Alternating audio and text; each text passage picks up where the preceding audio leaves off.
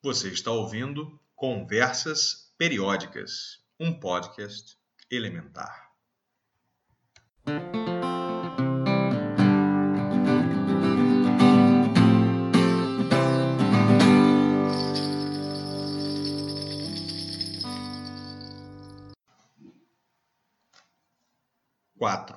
Berílio.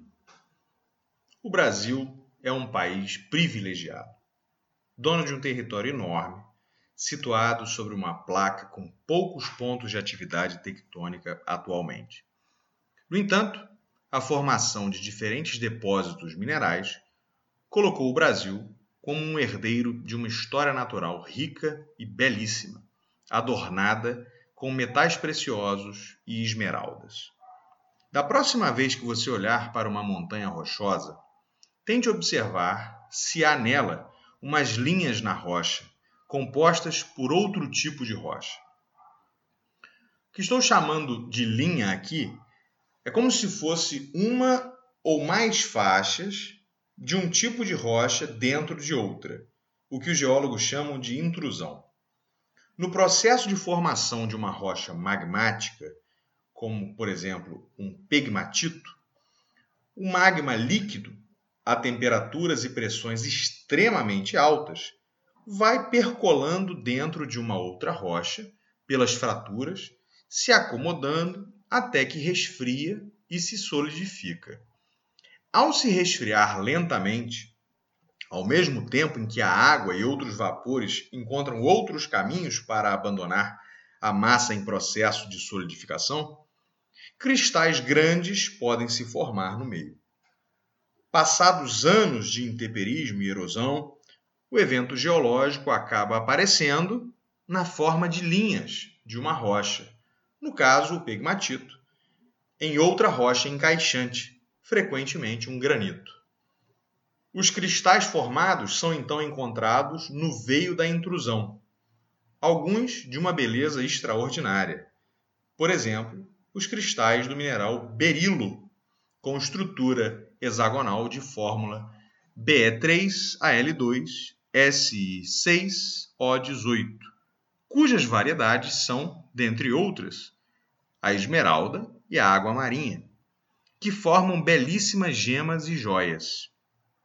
A cor verde da esmeralda vem de uma quantidade mínima de íons de cromo ou vanádio enfiados na estrutura. Na Serra da Carnaíba, na Bahia, em 2001, foi encontrada a maior esmeralda do mundo, pesando 341 quilos, que se encontra hoje trancada em um cofre do xerife de Los Angeles, após uma sequência de eventos recheada de aventuras e infortúnios, digna de uma série de TV. Desde que saiu do pegmatito, numa mina a 30 metros abaixo da superfície, a Esmeralda Bahia, como foi chamada, foi retirada do país em situação suspeita, armazenada num cofre na cadeia em Nova Orleans, onde ficou debaixo d'água por causa do furacão Katrina, e finalmente aguarda, numa segunda cadeia, alguma sentença da justiça norte-americana. Um dos reclamantes diz que teve sua casa queimada criminosamente para que o documento de posse sumisse. O Estado brasileiro é um dos interessados na causa e talvez seja o reclamante mais legítimo de todos.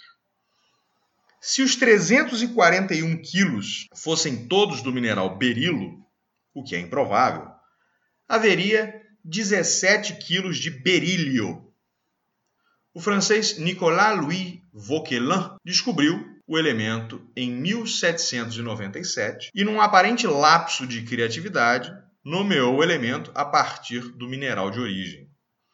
O berílio é o primeiro dos metais alcalinos terrosos e, quando puro, é um sólido branco prateado, relativamente macio e que se funde a 1287 graus Celsius, uma temperatura consideravelmente mais alta que seu vizinho lítio, cuja fusão se dá a 180 graus Celsius, e magnésio, da mesma família, a 650 graus Celsius.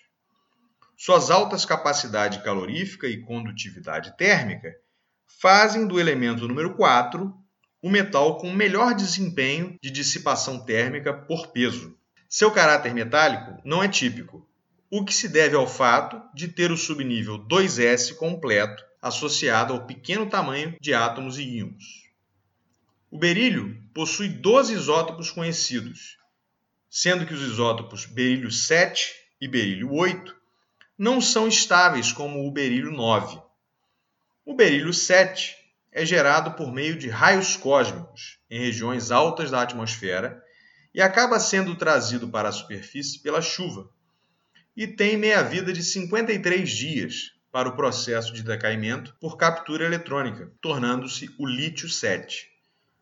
A fusão de duas partículas alfa gera um núcleo de berílio 8, que, no entanto, tem meia-vida de aproximadamente 10⁻¹⁻16 segundos. Se, numa estrela, antes desse tempo, outra partícula alfa se choca com o berílio 8, forma-se um núcleo estável de carbono 12.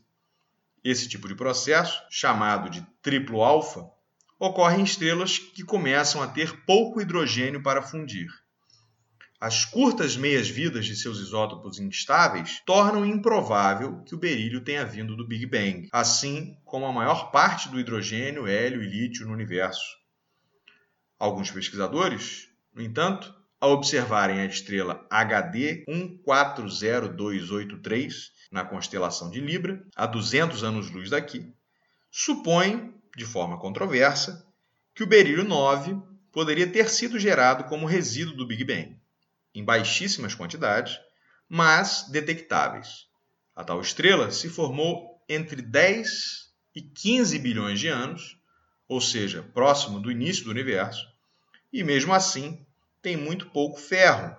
Por outro lado, lá tem bastante berílio 9, que poderia ser uma indicação de que foram 4 os primeiros elementos a serem criados. Embora já tenham se passado 13,7 bilhões de anos desde que tudo começou, é cedo para dizer se isso foi assim mesmo. Em metalurgia, o uso de berílio se dá em ligas antifagulhas, com cobre e níquel, especialmente aplicadas em ferramentas usadas em atmosferas explosivas. Um dos usos mais antigos do berílio puro é na construção de janelas em equipamentos de raio-x, para os tubos e para os detectores. O baixo número atômico do elemento faz dele transparente para os raios-x, ou seja, uma fina camada de berílio praticamente não absorve raio-x e, assim, uma janela pode ser colocada na direção para onde os raios produzidos devem ir. O berílio forma o óxido BeO, essencialmente inerte em água, e um excelente isolante elétrico, ao mesmo tempo em que é ótimo condutor térmico. O óxido tem gosto doce e, após vaporização, forma moléculas diatômicas. O berílio se combina com o cloro, formando o cloreto de berílio, PeCl2, que é um composto de baixa temperatura de fusão, 430 graus Celsius, e cuja condutividade elétrica no estado fundido é pequena.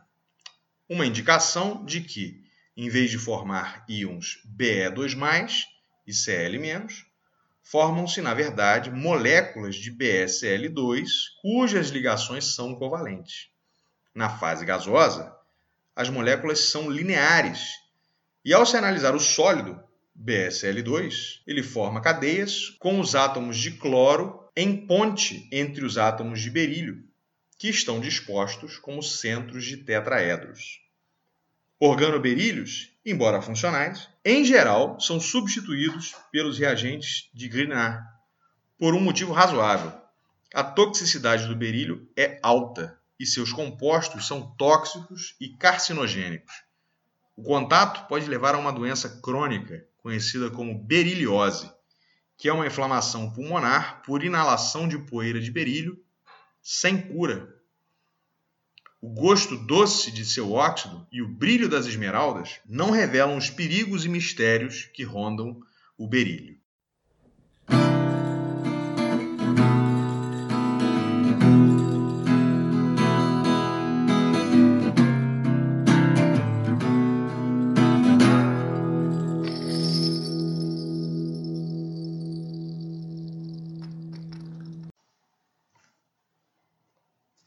Você ouviu Conversas Periódicas, um podcast elementar. Este episódio faz parte da série Elementos. Argumento, texto, locução e edição, André Von Helde Soares. Gostou? Temos outros episódios disponíveis. Você pode nos seguir nas redes sociais ou enviar e-mail com críticas e sugestões para cperiodcast.com. Muito obrigado e até a próxima!